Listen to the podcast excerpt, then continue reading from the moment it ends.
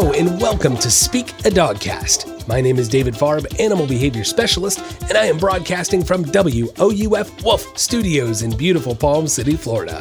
Thank you so much for joining me today. If you haven't clicked subscribe or follow, go ahead and do so. I come out with new episodes every single Wednesday morning. You are going to want to check them out. And if you're an Apple Podcast user and you love what you're hearing, go ahead and scroll down on my page, click that five-star review. It really helps the podcast grow a lot, and of course, I would greatly appreciate it. Now, today on the show, our first segment is going to be Come Together Right Now in Dog Training. Yes, that's right. How do we come together and bring our training together? Yes, that's what we're going to talk about. Then comes a segment about trick and obedience training, a trick and obedience routine. Got some awesome, awesome tricks and commands for you that we're going to run through, teach you how to do. We're going to also do it on Instagram too. So be sure you follow me on Instagram right now at Speak a Dogcast. We're going to have videos running through all of these different tricks and how to bring this routine together. And for that matter, I want to see your videos, your training with your dogs. Make sure you tag me and let me see how your training is going. Then we have the breed of the week, followed by the listener Q and A. And if you guys have any questions for that listener Q and A, you can email me questions at speak a dogcast dot com. Now you can also email, or rather message me on social media. Feel free to just comment on anything. You know, we've had some people doing that and it's been great. Uh, but yeah, send those dog training questions on over my way. I'd love to be able to help you out. Now we're going to get going with the show. But before we do, got to give you that trivia question. Today's trivia question is, how far can a wolf smell its prey? Yes, how far away can a wolf smell its prey? I'll give you the answer to that question somewhere in the podcast today, so be sure you stick around, sit, stay, and enjoy the show.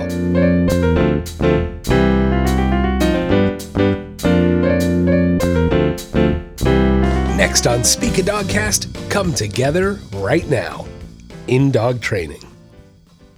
Yeah, I'm a Beatles fan too. If you couldn't tell, I'm not going to sing it for you, but you know, come together right now in your dog training. What, what, what, what am I really talking about? I'm talking about consistency, getting together, getting on the same page, maybe with a, a spouse or children, or maybe just a roommate, or maybe somebody that just comes over regularly and is involved with your dog a lot. Maybe a dog walker.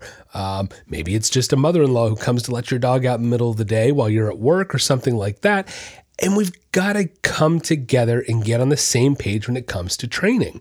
I, look, even just recently, come to think of it, you know, I had a I have a client who the in-laws were involved somewhat in the training process, just from the simple fact that they had the dog at their house a lot, they interact with them a lot, and you know, that was just the straight up truth I was told. And it's great that the client recognized it. They said, look, we're not going to train, we're not going to train or change my in-laws. It's just not going to happen. So we have to try to choose and be particular on how we're going to go about the training. And they understood that. And so we tried to accommodate that with the understanding that maybe we don't want to get the in-laws involved because they don't want to be involved. I mean, that's just the truth of it. They don't want to train. They want to do everything wrong and unfortunately reinforce undesired behaviors. Now, the cool thing in that scenario was that once we did start making awesome uh, progress with their dog, with the client's dog, the in-laws then saw that and went, wow, that's that's kind of cool. And you could tell there was a little bit of like, oh, how do we, how do, how do, how can we do that? How can we kind of train? How can, you know, it's awesome when you see the results, uh, maybe makes you think twice and want to change your behavior. So, uh, getting to it, getting to it, consistency in training, getting everybody on board. Uh, you know, the cool thing is, is this segment actually came influenced from one of my regular listeners, and I want to thank them directly. I kind of want to send out a big shout out. Thank you. Uh, this all the way across the pond here, all the way over in the southern part of England. Regula, you are awesome. I, I really, it's a bright light in my day when I can open up my Instagram and I see just an amazing message uh, from her, and that she she loves the podcast and she's been taking the information and running with it and trying to work with her dog. And um, it's just, it's always nice. So thank you. Thank you for your kind words and everything you say. And, and even more so, thank you that you're going out there and working with your dog. I love it. And, you know, so, so again, getting back to it, you know, the, the topic of today was that her question really came down to the fact that how does she continue, or rather, I guess, should she continue training her dog by herself mostly and, and trying to keep that consistency? Or should she try to wrangle her husband into the mix, who maybe isn't necessarily wanting to learn how to do the training and maybe won't get on the same page? So that's the question. Is it better to keep the consistency in working and training by herself? Or should she try to wrangle her husband on board? And hey, how do you do that, right? we're, we're stubborn creatures, aren't we, us men? Um, But uh, yeah, you know, it's, it's it's a good question, a good topic, because here's the reality of it. And here's where we have to start with this conversation. The reality is your dog, when you bring a dog, when you, you bring a dog into your home, your dog's pack is is you and anybody who lives there. There's no way to get around this. Okay, your dog is going to view anybody who lives there on a regular basis, anybody who's who's a part of their pack, they're going to view them as a part of their pack. Now, how they view them within that pack, aha, that can be a little difficult. So yeah, it can be hard if you're providing one set of rules and information to your dog, and then you have another person within your pack providing a totally different set of rules and information to your dog. What it really starts off as is it becomes confusing. And so that's the point is, your dog doesn't really care whether somebody's going to be involved or not, whether they're going to be actively training or not. All that dog knows is this thing is a part of my life and a part of my pack, and they're going to take information from that person, from, and they're going to be influenced by them, no matter how active or inactive of a role they take in that dog's life. You know, I, and it's it's not to, look, my, my wife is an amazing woman. She's incredible with everything she does. And not only that, with her support with my business um, and what I do. And this is, this is kind of a good thing to talk about and relate, because my wife is not a professional dog trainer, guys. She's not, she's, she's a C P A, she's an accountant.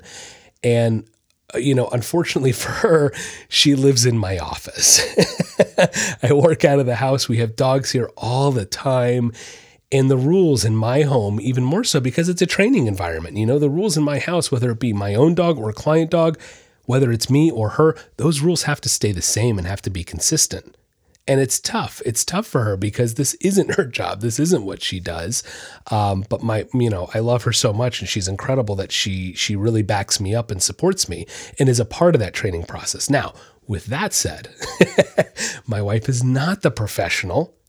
And there is definitely a difference. I see that difference in her influence, maybe not always the best influence. And I, you know, I'm not a slight to her at all. She does an amazing job, but she's not a professional, just to reiterate, right? She's, she shouldn't be able to replicate the exact results I do. God, I hope not. Otherwise I'd be out of a job, uh, you know? So kind of, you have to think of it. I, I kind of deal with that, that same battle in, in some sort of way, uh, just from the sense that, you know, she's not here to train all my clients' dogs. So she's going to influence. So, so it's kind of, it's an interesting topic, an interesting thing to talk about, because I can absolutely relate to it in a lot of ways. Now, my wife, luckily, I'm so grateful. She does put in the effort. She wants to learn. Um, she takes any information I give to her, and I'm, I'm, I'm, it's awesome. You know, it really is.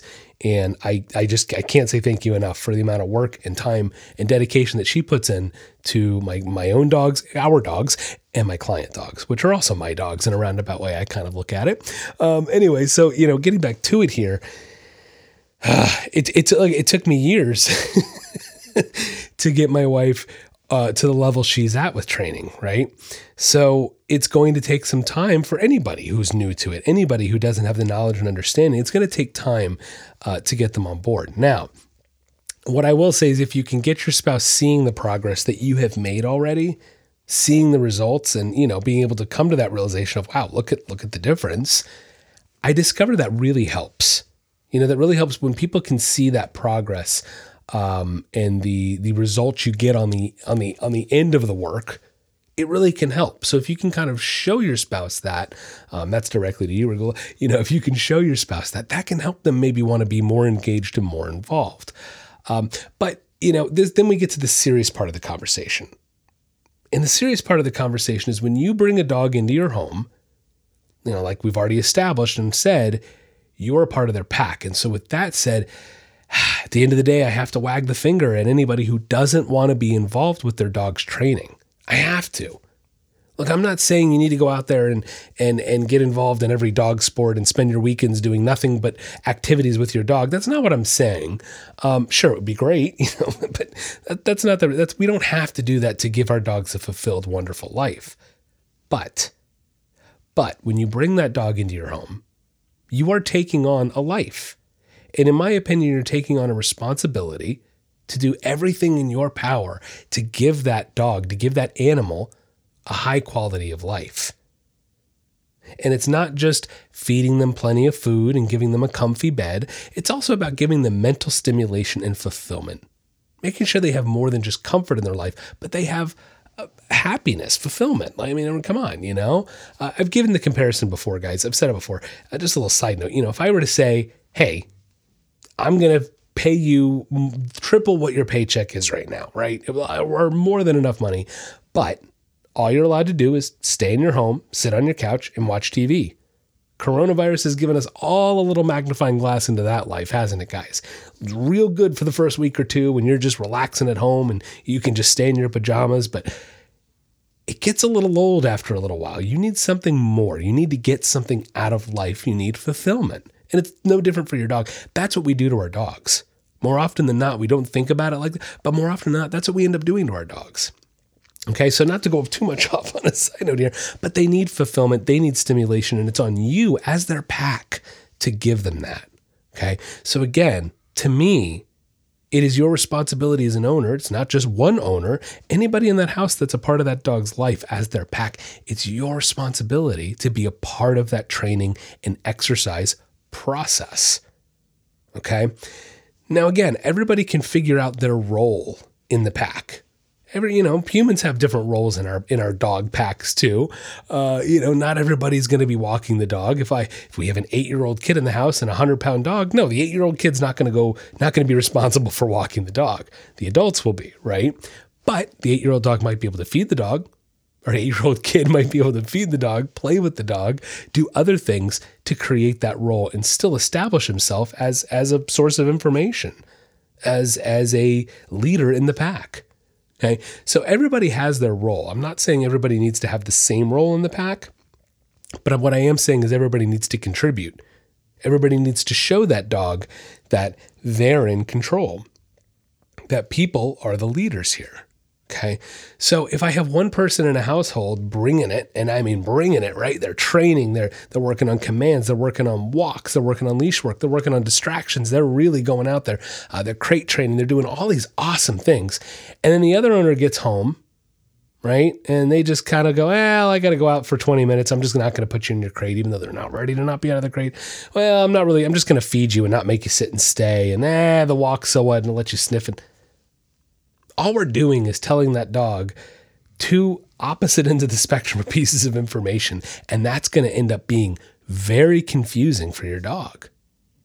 Okay? I see that a lot, unfortunately, in, in, in households where one person or maybe two people or three people really want to get on board with the training and create that consistency. But then there's just one little weak link in the fence, right, in the chain. One weak link that puts a hindrance in their training process. Okay. Look, dog, guys, dogs are creatures of habit and conditioning. We've talked about conditioning. We've talked about all this stuff, and it's all what's strengthened and reinforced. And think about it this way. If we only strengthen good stuff, right? We only strengthen a dog not pulling on a leash. We only strengthen when they're focusing. We only strengthen obedience, if you will. But then one per- other person comes in and just does literally the opposite. That's, that's, I mean, how else can you not see that that's going to throw the pattern off of conditioning? You're conditioning multiple different things, and that's going to confuse the dog and screw everything up. There's just no other way to say it. So you have to be consistent in your training. When my wife feeds the dogs, she still puts them in a sit and stay every single time. If any of my dogs or any of the client dogs, if they get up and move from their spot, she goes right back and puts them right back where they were. Consistency. It's not hard. It's nothing crazy that we're doing over here, but it's consistency in our training. So even my wife, who's not the dog trainer, can still do something as simple as that. So when we have maybe a spouse who is not, or a person in the household, doesn't have to be a spouse, it could be anybody. If we have a person in the household who's not on board with training, start with something small. Start with something as simple as feeding time, getting them to sit, getting them to stay, and then releasing the dog. If you've, if you've already been working on this, it should be really easy for that person to jump on board. And that person might actually find that, hey, that was kind of cool. I got the dog to sit and stay. Hey, today, I'm. What you'll end up finding is you'll get them to do, you'll get your spouse to do it. And then about a week or two, and they're going to get really excited and tell you that, oh, I got him to sit and stay. And I walked away for five minutes and he didn't even move from his food. Because training is fun, guys. It's a lot of fun. And it really enhances your bond with your dog. That's the other thing. Not only will they start like bragging about, but they're going to, they're going to start realizing and seeing that the dogs love it when you work with them, when you train them, when you create that bond. So start with something small to get them on board, something as simple as a sit and stay before feeding time. Hey, how about playtime? Make it even more fun. Start with something like playtime, okay? If you've taught your dog a leave it command, if you've taught your dog a drop it command or a stay, we can start incorporating those things into playtime. Because most, look, most people that don't want to like train the dog still want to be a part of the dog's life, right? They still want to play with, they want to do all the fun stuff. But what they don't realize is training is fun. Training is a ton of fun, whether it be through playtime, leash work, sitting and staying for feeding, going out into public, and again, just like we talked, just like I was saying a couple minutes ago, teaching them to ignore distractions, um, going to the dog park, going to a craft show over the weekend and meeting other dogs. Um, there's all these things you can go out and do with your dog, but you can't do it if you don't train them. And the training part ends up being so much fun. I, I mean, look, I made a career out of it. Um, But that's my suggestion when you have somebody who's maybe a bit hesitant. Start with one small thing like feeding or playtime. Incorporate some training into those. Feeding, it's going to be a sit, stay, and release. And you can work it up to sometimes the dog waits for thirty seconds. Sometimes they wait for five minutes. That kind of thing. That's, that's how we train with feeding time. Okay. And then with playtime, again, we can use a leave it, drop it, stay command. I can put my dog, I was actually just working on this with Violet earlier today.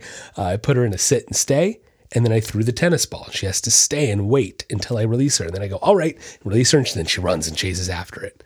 Okay. Enhancing playtime with mental stimulation is a great way to get a reluctant person on board with training. Okay. Start with the fun stuff. That's kind of how I see it. Uh, start with tricks, trick training. It's a lot of fun for your dog, good mental stimulation. And it's usually fun for the person who's reluctant once again. Uh, but there's really all these great ways that you can get them on board slowly. Don't try to throw them. Don't try to get them to go for the hour long walk right away. I can tell you right now, it's just, it's not going to work. We're creatures of habit too. And if the habit is resisting, if the habit is not working with the dog, then the worst thing you can do is try to, is, is, is try to give someone too much to start with. And especially a walk. Some people don't find the walks enjoyable when they first start. I don't know why. I think it's wonderful to go for a peaceful walk with my dog, um, or dogs, should I say. Um, But uh, but that that's just it. Set them up for success by starting slowly and be sneaky about it. Nothing wrong with being sneaky about it. You know you're you know the person you're living with. You know how to kind of maybe use a little manipulation there. You can use a little positive reinforcement with them, right? Uh, think about the thing. If it's a kid especially. Guys, if your children are reluctant to get on board with training, the easiest way to get a kid to come together with the training is use positive reinforcement. Say, hey, we get to go do this thing you love to do if you go walk the dog for an hour. I mean, I'm just coming spitballing here, right? Um, think of ways to motivate your kids and use reinforcement for them in order to get them to interact and work with your dogs. There's nothing wrong with that. There's nothing wrong with rewarding your kids for, uh, you know, interacting in a healthy way with their dogs. Okay. Spouses, I got news for you. I know you can motivate your spouse. There's quite a few different ways. Uh, not a people podcast. We're not going down that road today. Going to be a little kid friendly. Uh, but hey, man, use what you got. I've talked about it how many times on this podcast. I have three ways to motivate an animal: food, affection, and sex drive. You can actually use sex drive with human beings. All right. I, I kid, or do I? Um, but, you know, it starts slowly, but at the look, you know, I, I, we've gone down the different ways we can get the spouses involved. But to me, guys, to me, at the end of the day, it really comes down to this. Just repeat it again. You've brought a dog into your household. You have, uh, you've done it. And if you've done it, everybody in that household is a part of your dog's pack. And with that, your dog is going to look at that person for information. And if that person is giving different information than you are, then it's hurting your training and it's making your life more difficult. And again, wag of the finger who do, the person who doesn't want to be involved, because you have to. You have to. You've taken on the responsibility of having a pet, of bringing a life into your home, and it's your job and your responsibility to not only give them food, shelter, and love, but also exercise and mental stimulation. That's what's going to create a happy and healthy dog. And I look, I, I, I can use a little guilt trip here. Do you really want your spouse? Do you really want your significant other, your parent, your your kid, your whoever's your friend, whoever your roommate? Do you want them to be struggling because you don't want to pull a little weight with dog training? I mean, come on, guys. Is it really that hard to work with five minutes and ask for a sit, a lie down, and work a little obedience training? Is it that hard to go outside for ten minutes and do a little walking? It's not. It's not. So put forward that effort because it's going to make your dog happier, and it's going to make whoever in your household is already working with that dog, it's going to make them happier. So only good comes out of training and working with our dogs. You guys got to find a way to come together in your dog training. Come together right now, work together. Again, I want to say a very special thank you uh, to, to, to Regula out there. You are awesome. Thank you so much for listening. Continue listening. And hey guys, keep spreading the good word of Speak a Dogcast. The answer to today's trivia question, how far away can a wolf smell its prey? With a sense of smell about one hundred thousand times greater than that of humans, a wolf can smell its prey from up to one to two miles away.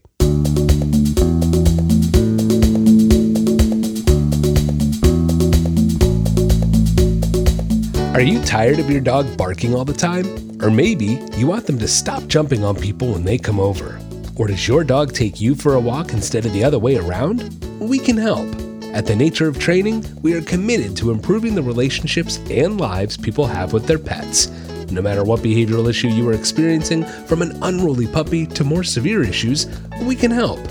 Offering a wide variety of services such as in-home training, doggy and puppy boot camps, doggy day camps, boarding, and now offering virtual training as well. For more information, check out our website, w w w dot the nature of training dot com, or you can find us on Facebook or Instagram at David Paws.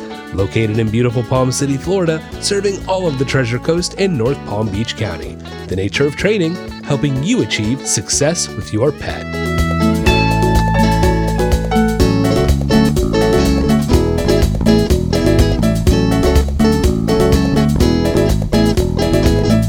Next on Speak a Dogcast, it's trick and obedience training. Yes, on this segment today, we are going to do a run through. I am going to run through a dozen commands with you guys, a dozen tricks and commands that are awesome to teach your dogs. I'm going to teach you how to do each of them. We're going to run through them pretty quick. But uh, but what we're going to do is we're actually going to have a continuation on this segment a little bit. Maybe I'll just talk about it in the intro. We'll see. But it's also going to be continued over on my social media page. Check it out on Instagram, Speak a Dogcast. And what we're going to do is we're going to do this routine together. We're going to do all these commands together. Now, my puppy Riker, and although he's not a puppy anymore, he just turned one years old, uh, but my little buddy, my little buddy Riker, he knows a few of these, uh, quite a few of these commands, but he doesn't know all of them.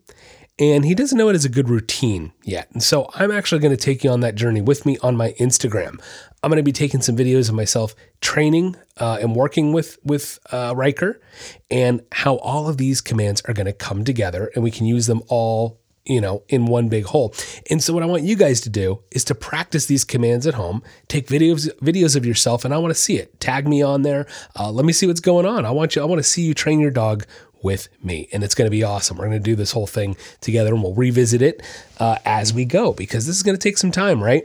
So let's run through the commands. I'm going to list them first, and then we're going to go through them each individually. Now, we've talked about some of these before, right? My five core commands, we always have to start there with a sit, a stay, a lie down, a drop it, and a leave it. Those are my five core commands. I believe that's where it starts. Now, if we're going to keep going, though, we also have a spot or a place or a station command, as it sometimes is called. I just call it a spot. Go to your spot. Um, but some, you know, in training, it's also called station training. We'll talk more about that. Then a release word. Release word is definitely still training. It's still a command, uh, even though all it does is release our dogs. Then we have a paw. Give me paw. Everybody knows that. A turn command, where we teach our dogs to do a turn. On your side, where we teach them to kind play dead, if you will. Then we teach them to straighten it up, and we'll talk about that. And on your feet, standing up. Some of these commands are just for fun. Some of them are very useful. And even some of the silly fun commands can actually be useful in some obedience training. Now, I don't love the word obedience. I really don't. I mean, I get it. It's obedience training. It's what we call it. It's what it is. Blah, blah, blah, blah.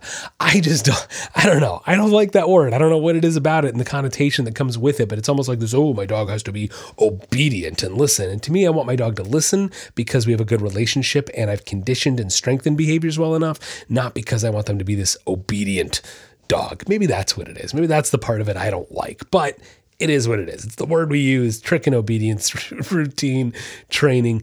That's what we're going to do with these twelve commands. All right, so let's start. A sit. Most everybody knows how to teach their dog a sit, right? It's like the most basic one, but let's run through it really quick. I take a treat. Now, guys, well, excuse me, before we get into this, goodness, I'm getting ahead of myself. Before we get into training, what do we always have to do? Anybody who's listening to my show, you already know this. Before we're going to start training, we're going to grab our leash, our collar, and our treats in our treat pouch, right? Have to have the correct tools to even do something as silly as trick training or obedience training, a little less silly.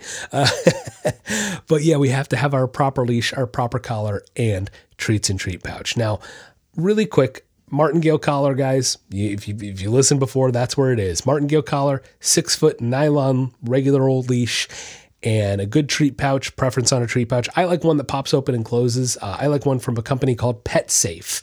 They have a great treat pouch that pops open, pops closed, keeps the treats safe and snug in there. Uh, when I don't need them, pops open easily when I do. That's my personal go-to. And then for treats, any meaty, soft treat. Has to be soft, has to be meaty. I personally don't really, you know, whatever whatever your dog loves, right? That's what I'm all about, as long as it's soft, small, and meaty. Now, I personally like to look for treats that are made in the U S, that aren't made in China. I want to know what's going in them. I like to look for low-calorie treats, low-filler. Uh, you know, flip, flip the package over, guys. Look at what's in the back. While we may not be nutritional experts on dog food, you can at least get a good idea of what you're feeding your dog. So don't want to go down that road too much today, but suffice it to say, it does need to be a small, meaty treat. I want to be able to give my dog a treat. They eat it. We're done with it. We're moving on to the next thing. Okay. All right. So now that we have that established, the sit. How do we get our dogs to sit? Well, we all know it. We take that treat and we sort of guide it above their nose. Now, you can use a little collar, a little, take your leash, pull up just a little bit of tightness on the collar to kind of pull them back into a sitting motion while simultaneously bringing the treat above their head. Right? Once they pull back and they go into that sit motion, as they start sitting, you're going to say, good, good, good sit. And then feed them that treat the second the butt hits the ground. Good sit. Good. Okay. Now, personally, guys, I like to start, we're going to jump ahead here for a moment. I like to start training my release word right away. Okay. I really do. Uh, and what I mean by this is if you have, if you haven't not familiar with this, I want my dog to continue doing what I ask them until I release them. If I ask them for a sit, they should continue to sit until I release them. If I ask them for a stay, they should continue to stay until I release them, so on and so forth. Okay. But what most people inadvertently do is they train their dog that good boy, good girl, good dog means release, right? The dog sits, we go, oh, yay, good sit. We get all excited. The dog pops up and then we're done. So what we're actually teaching and conditioning to our dog is that good boy means we're done. And instead... Instead, I want good boy, good girl, good dog. I want it to mean keep doing that. I want it to mean the same thing that a treat does. Keep doing that. Keep doing that. Keep doing that. Okay. So one more little side note there is make sure when you ask for a sit, you're going to say good sit. And then I'm going to go, all right. And then give them a little tug forward on the leash. So it pops them up and they know we're done. Then I'm going to ask for a sit again. Sit. Good sit. All right, and then release them and we're done. Now, you can make the release word okay. You can make the release word Timbuktu for all you want. It doesn't matter. Whatever you condition it as. But my personal release word is all right. Okay, so that's how we do that sit. A little pull up on the leash, a little treat over the nose. They go into that sit motion. We say, good, good sit. They immediately sit down. Boom, treat right in the mouth. Okay, stay. Now, we could also be working a sit and a stay and a release all at the same time, guys. I can be starting to teach three different commands at the same time. Now, don't make it too complicated. Uh, if you get that sit at first, just, hey, be thrilled with a sit and roll with it. Uh, but once we start getting the sit a few times, then it's going to be good sit, and then it's going to be stay. They don't move. Good stay. Treat. Good stay. They continue to not move. Good stay. And then, all right, and then pull them forward and release them. Now they start understanding a sit, a stay, and release. Awesome. Love it. Now, I personally use a flat palm, right? Like the stop sign, we hold out the hand, the flat palm for that stay. So feel free to use whatever hand signal you want, but that's what I like to use. Then we're going to have the lie down, right? Now, a lie down, uh, normally it's like a, you know, we, we point down with our fingers in a hand motion to point for a lie down, but how do we get our dog to do it? Okay, well, I like to put them in a sit first, good sit, and then I'll take the treat. And we actually talked about this recently on the podcast a couple episodes ago. Uh, but for the lie down, we're going to drag that treat in front of their face and drag it down to the ground in a motion to want to get their nose to move forward and lie down. Nothing wrong with putting a little bit of tension on the leash and pulling down a little bit to show them what you want. Don't start pushing them down from their head or their neck or anything like that, guys. You don't, please don't do that. Um, just don't. It's not going to work. It's not good for them. You could hurt them. Please don't do it. Uh, simple as that. Use your leash very gently and guide them down, and use the treat to entice them into that lie down motion. Same thing. Once they start going into the lie down motion, we're going to say, good, lie down. Wait to give them the treat until they're all the way in a lie down. Dogs love to try to cheat there. So make sure you're only rewarding the behavior that you're looking for. Once they're completely in a lie down, then I'm going to incorporate that stay again. Good stay. And then, all right, release them. Then we do it again. Sit, good sit. Pull them into a lie down. Once they're in a lie down, good lie down. Stay, and then release them. Now, another side note here, guys. When we give our dog a treat, let them finish eating the treat before you give them the next direction. Okay, we don't want to go too fast. Be it, we, it's, it's got to be at a good pace because dogs can think very quickly, but you don't want to go so fast that they're still concentrating on eating the treat and you're asking them for something else. Don't forget, dogs can only focus on one thing at a time. So it's very important that you have the understanding of where their focus is and understand if you can manipulate it at that moment or not. If they're still eating a treat you gave them, give them a second to finish it, and then good stay, and then release. Okay. All right. So that's the lie down. Then we have a drop it. Now a drop it, I want you to go find their favorite toy. Go find their favorite toy and start playing with them a little bit, tug of war. And then the second you're ready to say drop it, you're going to go drop it and you're going to stop moving. You're going to stiffen up and stay very still. Now your dog most likely will get bored after a second and then relinquish the toy and they're going to go good, drop it and give them a treat. Okay. Maybe they'll keep tugging on it. That's fine. You're just going to stay still and wait. Okay, give it at least five seconds before you say the next drop it. Don't be going, drop it, drop it, drop it, drop it. None of that. Okay, uh, we're going to do a drop it and then wait. Very important. Now, I know I mentioned that uh, I'll be doing some of these videos with Riker, but I am probably going to do a few videos with maybe a dog that's in puppy boot camp or something like that, or boot camp in general, rather. But I do happen to have a puppy here, and she'll be great to to to, to utilize this because she doesn't know these commands yet. She's new. Um, so we can actually, I can kind of show you the commands that Riker does know. Maybe I'll start showing you guys uh, a dog that doesn't know these commands and how I start working through them, okay? Um, anyway, so a drop it, that's all it takes, guys.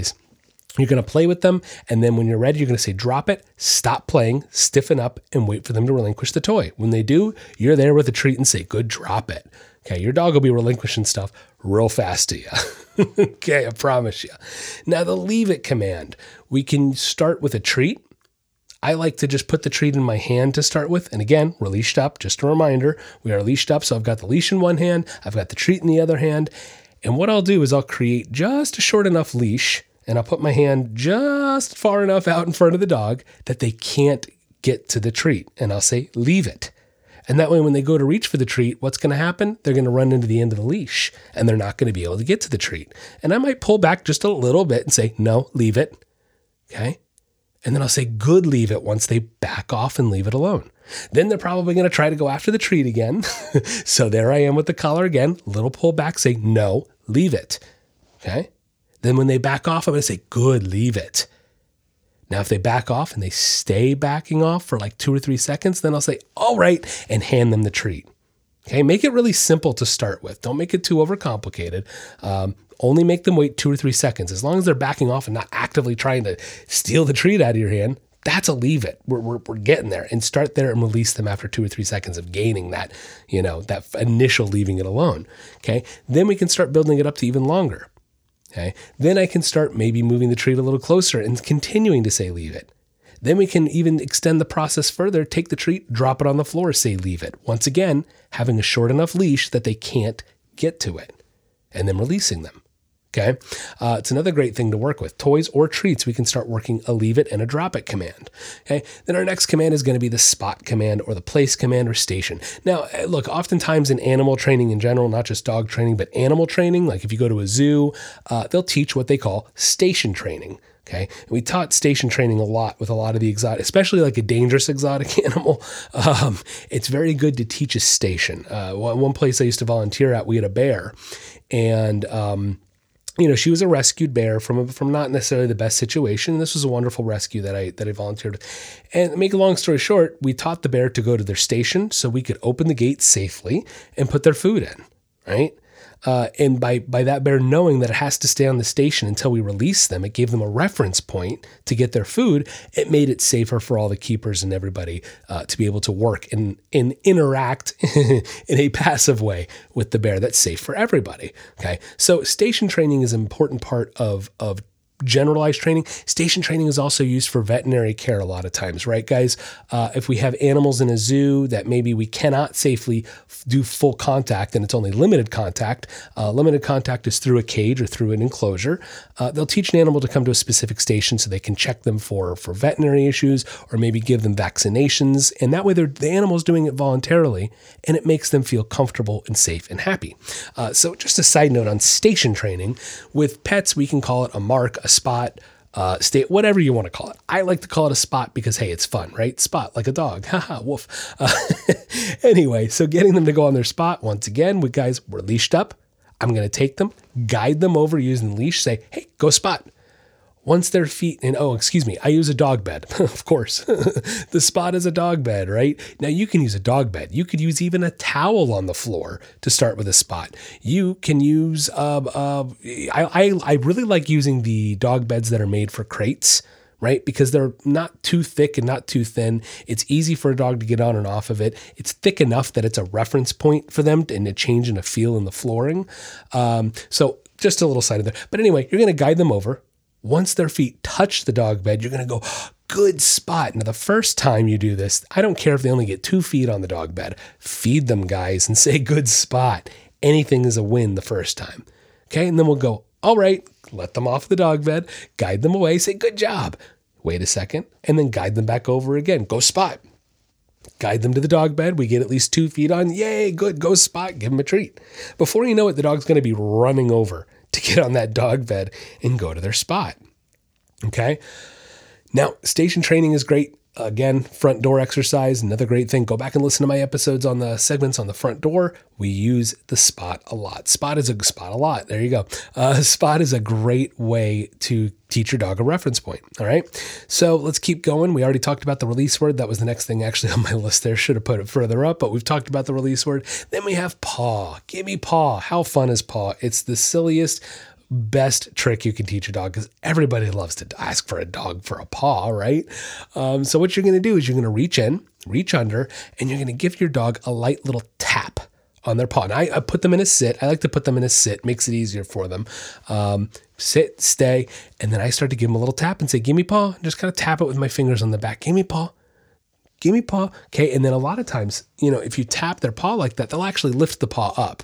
And then when they lift the paw up, you're going to put it in your hand. I like to almost give a little squeeze on the paw and say, good paw, and give them a treat. Good paw, call, talk, call, you know, I'm calling attention to that paw by giving it that little squeeze too. Good boy. Give them a treat. Okay. Same thing. You're going to rinse and repeat that a few times with just a little tap on the back and kind of, you almost have to put their paw usually into your hand the first few times. Okay.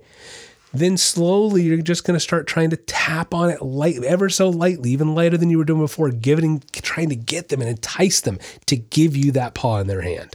Second, the paw's in your hand. Good boy. And you're treating and rewarding it, guys. Okay. Now, we can also take the paw a little further, and we'll, we'll talk about this uh, down the road, but we can also teach them to do a wave. We'll talk about that later on. Uh, then we're going to next, next command is going to be a turn. Now, a turn command is fun. It's just super fun, especially if you have a very excitable, happy dog. They'll just roll through the turns. They'll, you know, fling through them, and it's awesome. They just look so happy when they do it. Uh, but it starts very slowly. It starts by just literally taking a treat, guys, putting it in front of your dog's face and guiding them around in a little half circle. Turn, good turn, and give them a treat. Little one eighty, right? three sixty. That's not a one eighty, David. That's three hundred. All the way around. three hundred sixty degrees, silly. Oh, my goodness. So, yeah, take the treat and guide them into that. Don't give them the treat. Well, you can start by guiding them like, you know, quarter of the way through the turn. If they turn a little bit, reward it. Then the next time, if they turn about halfway through the turn, reward it. Then three quarters of the way, reward it. Okay, you can reward it little by little like that. I have found I try to wait until the full, I get the full circle. If a dog's really in, you know, really into it, just get the full circle and feed him. Full circle, feed him. Full circle. It'll speed it up. But some dogs aren't as keen as to, to go around that quickly, so you have to guide them through it. If I get even a half a turn, I'm going to feed it and reward it, right? Um, and you're going to say, turn, turn. And then slowly my treat will disappear and they'll start turning on their own. And then I'll put a hand motion to it as well. Now, Riker does not know a turn, so we'll be teaching that one with him. Um, the next one, on your side. Riker doesn't know this one either, so we'll be teaching this. Play dead, right? Uh, put them in a lie down first. Put them in the lie down position. And then take the treat. And what you're going to do is you're going to put it right almost on like their cheek a little bit, like just above their cheek. And then take the treat and guide it back so it's almost falling backward to the ground in order to entice their head to go to the ground, right? So take the treat, start right above their head, and then pull it backwards so it entices them to fall to the ground. And then once they lie down on their side on the ground, give them the treat and say, good on your side, good on your side. Okay? And then slowly but surely, my treat's going to disappear and it will just turn into the hand motion of on your side. Again, guys, subscribe at Speak a Dogcast. I'll show you how to go through every single one of these uh, in detail. And as my, pro- you know, as I gain my progress, you'll get to see it. And I would love to see your progress with this as well. So send, you know, post those videos. I want to see it. Uh, then straighten it up. If the straighten it up command is when we are already in and on your side and they're flat on their side, I like to go little increments instead of just releasing them. No, let's let's let's let's let's see if we can't take this up a notch. Instead of releasing them, I'm going to say straighten it up. And what your dog will do is straighten back to a lie down position. Yeah, like that. Okay. Now, again, just a treat. It's just going to be the opposite of what you just did with on your side. Instead of the treat going over their head, you're going to bring them up to the sit up position, right? And say, straighten it, good treat. Straighten it, good treat. Okay. And then the last one on the list, on your feet. So what I like to do is go to a lie down, to an on your side, to a straighten it, to an on your feet, which means standing straight up, right? Not a sit position, but standing straight on all fours. Now, I like to teach the on your on your feet command by starting with a lie down. I have them leashed up, of course, because we've always had them leashed up this whole time. Okay. And then what I do is from that lie down position, I actually will pull them forward a little bit using the leash. Pull them forward and say on your feet and pull them up and then reward it the second they get on all fours. Okay. Put them back in the lie down, give them just a little tug forward on that leash, just a little bit. We're not talking a correction. We're talking an encouragement, guys. Okay. Encouragement, get them up on, on your feet. Good boy. And feed it. It's pretty simplistic, that one. Okay. But what I love, guys, is we can take all of these commands and we can create a really cool routine out of it and a little bit of obedience training. These are, this is a dozen commands. This is twelve different commands. That's a great way, great way to start interacting in a good way with your dog, giving your dog something to do, keeping them mentally stimulated. And I got news for you, single, single people out there, this is a great way to go pick up somebody. Go out to a bar, a dog-friendly bar, and start running through this routine. You'll get, you'll get a number before the night's over, I promise. Uh, oh my gosh. Uh, but it's a lot of fun and it's a great way to enhance the relationship with your dog. So guys, this is going to be an awesome journey. Like I said, we're going to re- we're going to come back and review this. We're going to talk about all these commands. I'm going to go through them on my social media one more time. At Speak a Dogcast on Instagram. Check it out, guys. That's where I'll be posting some videos of this, and you'll get to see me uh, not only working with Riker, but maybe some other dogs in the mix that come in too. We're going to work through every single one of these commands. We're going to create a great routine, and I want to see you guys do the same. So send me those videos, tag me on Instagram, let me see you working with your dog, and uh, hey, we're going to have a lot of fun doing some trick and obedience training.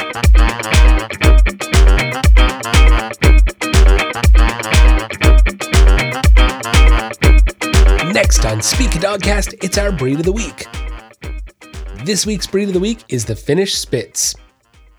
The Finnish Spitz is a member of the non-sporting group, with males coming in from twenty-five to thirty-three pounds and females at twenty to twenty-eight pounds. Now in Finland, they are the most popular dog breed and the national dog breed, and they're known over there as the Suomenpitsikorva.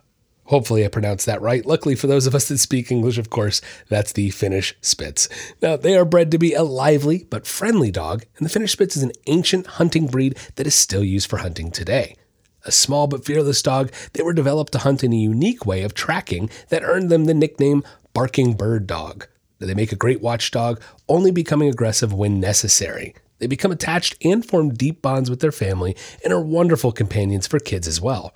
They are quite a vocal breed, though, so having a lot of space or teaching them to stop barking on command is definitely necessary.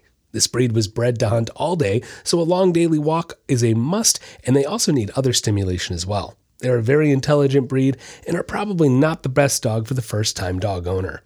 Now, thanks to responsible breeding, the Finnish Spitz is a relatively healthy dog. Kept in good health, they can live to be thirteen to fifteen years old. Like many ancient dog breeds, the origin of the Finnish Spitz is unknown, but it is assumed that Russian migrants brought their Spitz-type dogs with them when they arrived in what is now Finland some three thousand years ago. For centuries, the dogs were all-purpose hunters, but over time, they were developed and specialized into hunting game birds. Breeders developed a unique way of hunting where the dogs would use their noses to locate treed birds. Then, they would use a slow, tail-wagging movements to mesmerize and distract the birds. Now, the dogs also let out a distinct yodeling or rapid barking. Now, the tail movements also allowed the hunters to spot the dogs through the thick forest and brush.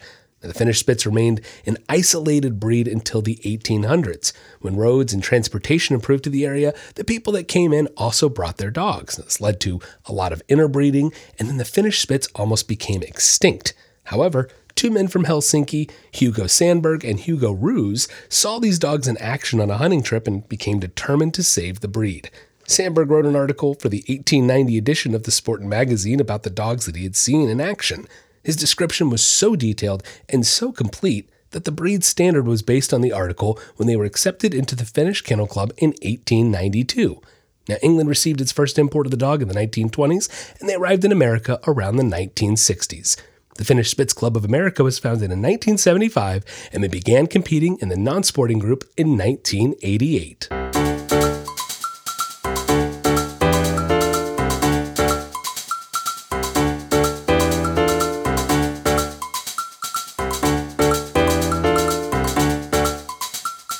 Next on Speak a Dogcast, it's our listener Q and A. First question today comes from Sydney from Reno, Nevada. Sydney says, I have an eight-month-old half German Shepherd, half Pitbull, and I've had him since he was eight weeks old. Now, he's never had a bad, bad experience with a person, and I've used positive reinforcement since day one, always training him. He is extremely dog-friendly. However, he is nervous around new people and will bark at them. He has a big bark and can scare people off.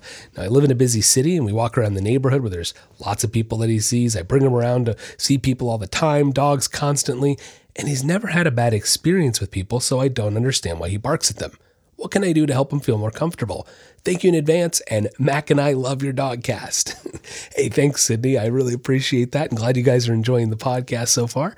Uh, yeah, you know, this is this is a it could be a tough one. I mean, look, dogs, puppies, puppies are strange like this sometimes. They sometimes will develop a behavior that doesn't make any sense on the surface, right? You know, you clearly you've been you've been socializing your dog, you've had him around.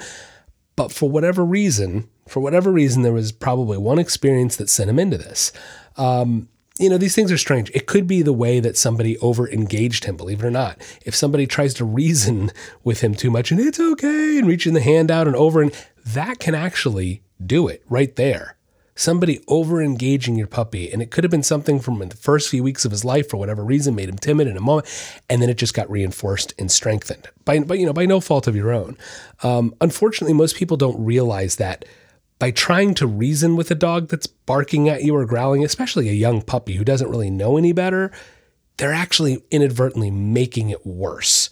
And that's probably what's happened in your scenario, considering you've had him around so many people, uh, you know, live in a city, there's a lot of people, and that's what most people try to do. Because with a little kid, we can reason with them. Kids can understand that.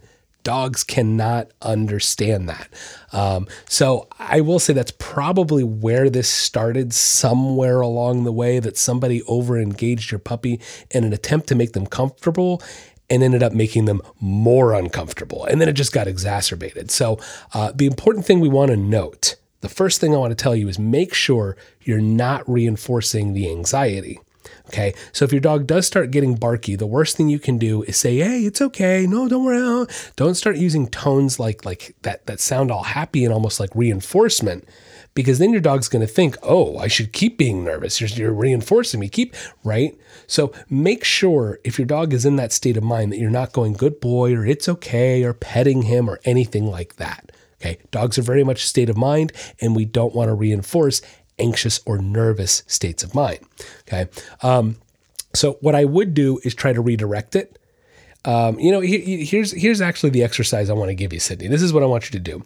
Um, when you're out and about, and moreover, I tell you, if you can find, if you can find a friend that you'll know he barks at, you know, not that I want you to, not that I want him to bark at a friend, but the point is, if you can find somebody you know to work with you on this, it'll make it a little, a little easier. And what I want you to do is I want you to take him on leash outside of your house, okay? Um, start to approach the person. The second he looks like he's getting nervous or he's about to bark or anything like that, I want you to immediately do a one eighty, turn, and walk the other direction. Okay. Try to redirect his focus towards you. If he kind of focuses in on you, his ears go up, he calms down a little bit. That we can reinforce and say, hey, good boy, give him a treat. Now, if he stays relaxed, we turn around, we try to walk back toward the person. Okay. If he starts, you see those same behaviors start bubbling up again, you're going to turn and walk away and redirect that behavior. Once he calms down, once you can redirect focus, you're going to reward that focus. Okay. And what we're trying to show your dog is that the more you go toward this person and bark, the more we walk away from them, because what that, what your dog is really trying to accomplish is to get them to go away because he's nervous of them. So we're going to give them the opposite. They're not going anywhere, buddy. Instead, we're going to turn and go away. Okay. It could be a little bit of a process. That's the first exercise I want you to try, Sydney. It could be a little bit of a process, but then eventually what we want to do is we want to get the uh, the person to be giving your dog a treat. So that way we can start associating the food with the person as opposed to the barking with the person, right? Now, one other big note I want to give you right here is, and I know this is tough, but if you can, tell the person he's barking at to ignore him. Okay, and this is why I want you to start with a friend, because like you said, he's got a big bark. It can be scary. I know this can be a little tough. Um, so ignore him. No eye contact, no paying attention to him, because like I said, that over-engaging, that eye contact, that might be actually making him more nervous. And so if we take that away, that over-engagement, it might actually make him feel more comfortable. Now, it's going to be a process. Don't be discouraged if he growls a little bit the first, you know, he, or rather, excuse me, barks.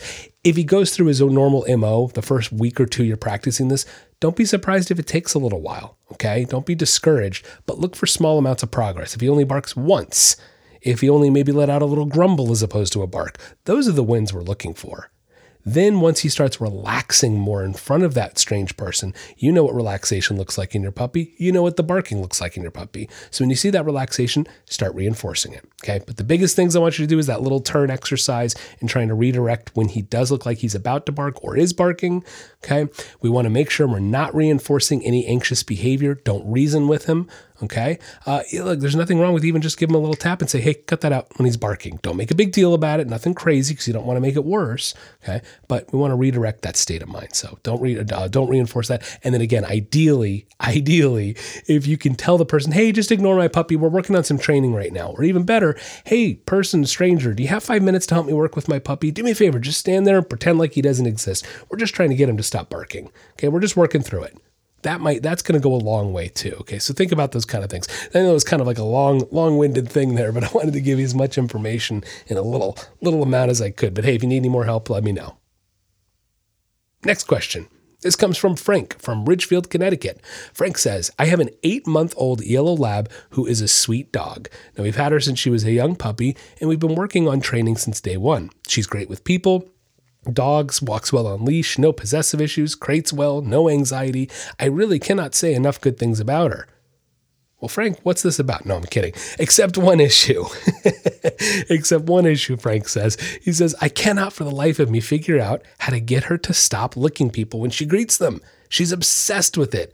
It really only happens on the initial hello, but it is obsessive and we need to stop it. What should I do? Good question, Frank. Uh, yeah, you know, especially those mouthy breeds, I tend they they tend to be the more licky breeds, obviously enough. So you got a yellow lab puppy. Uh, hey, it's awesome that you've been training and working with her. I'd love to hear that you guys are doing great. That's phenomenal. Uh, licking is one of those things, you know. It, if it gets reinforced from a young age, the dogs just tend to roll with it. You know, they just, they just keep doing it. And part of it is, of course, it's a natural thing for a dog to go up and lick, to get scent, to get smells, to get taste, uh, to become familiar with you. But if it gets reinforced too much, it, like you said, it becomes obsessive, because it is an instinctual, natural thing for a dog to do. And then we just compound the hell out of it, you know? Um, so what can you do? Well, you know, a couple things that I'm noting from your question here. Uh, it happens on the initial hello. That makes it actually easier. If this isn't a constant all the time thing, we can actually get this under control relatively quickly. Frank, what you're going to do is you need to leash up your dog. Anytime somebody comes over, you are not going to open or answer that door until your dog is leashed up and until you have a treat pouch on. Those are the two things you absolutely must have in this scenario. Okay. Then uh, it, go back and listen. Uh, I've got great segments on the front door. There's two segments, awesome segments that I do on the front door exercise. Definitely go check those out. It runs through how to do greetings properly at the front door. So we're going to kind of skip over that right now because uh, you can get all that great information there. Um, but suffice to say, you're going to leash them up. Okay, you're gonna leash up your puppy and you're gonna let her walk up and start to greet a person for literally a split second, and then you're gonna turn and walk away and give her a treat. You heard me right. She's only going to say sniff that person for a split second until you take that leash and make her turn and walk away from the person and give her a treat. You're going to rinse and repeat that exact thing about four or five times. Before you know it, your dog's going to walk up to the person, and without you even needing to redirect her, she's going to be walking away and sitting down and looking for her treat. And what we're doing is we're not ever allowing that hello to accelerate to the point of the obsessive lickiness. And we're creating a new pattern of I walk up, I walked up to the person, I say hi, and I turn and walk away. Once you rinse and repeat that a few times with the quick split second hello, then we increase it to a one to two second hello, a five second hello, a ten second hello. And if she ever at any point starts looking obsessively, you're going to immediately turn and walk away again. Hit the reset button, right? Redirect her, calm her down, then try it again. Okay, that's the nice thing. So what we're going to say very simply to your dog is, if you remain calm and relaxed, boy, here's some dog snoring in the background on here. I don't know if you guys can hear that. It's always a side effect of this podcast is you might hear dog snoring in the background. Um, anyway, what we're trying to teach your dog, what we're trying to teach your sweet yellow lab is that every time you stay relaxed, you keep getting pet and keep getting to hang out with this person. Every time you look obsessively, we walk away and it stops. Snoring. Uh, you know, so your dog's going to figure out really fast. Boy, if I keep looking obsessively, I don't get any attention or any treats. But if I stay calm and relaxed, I get food and affection. And they'll stop licking. Again, this could take a week or two to unpattern this because it's a very excited behavior that your dog has created. But if you stick with some consistency, leash them up with treat pouch on every time somebody comes over, even if it's if it's if it's somebody coming home, Frank, if it's your wife coming home, a kid coming home, uh, somebody coming in the house, doesn't matter. Dog needs to be leashed up and create control to head off that obsessive licking. Really, that's all there is to it. As long, especially because you got to yell, you know, it's a puppy. Uh, stick with it, and you'll get this under control in no time. That's going to wrap up the podcast today. Thank you so much for listening in. Hey, if you haven't clicked that five-star review and you love what you're hearing, go ahead and do so right now. Follow me on Instagram at Speak a Dogcast. Join me next week for my guest spot, Brett Simon from the Big Dog Ranch Rescue. He'll be talking to us about their veteran dog training program. Have a wonderful week, and don't forget, get out there and walk your dog.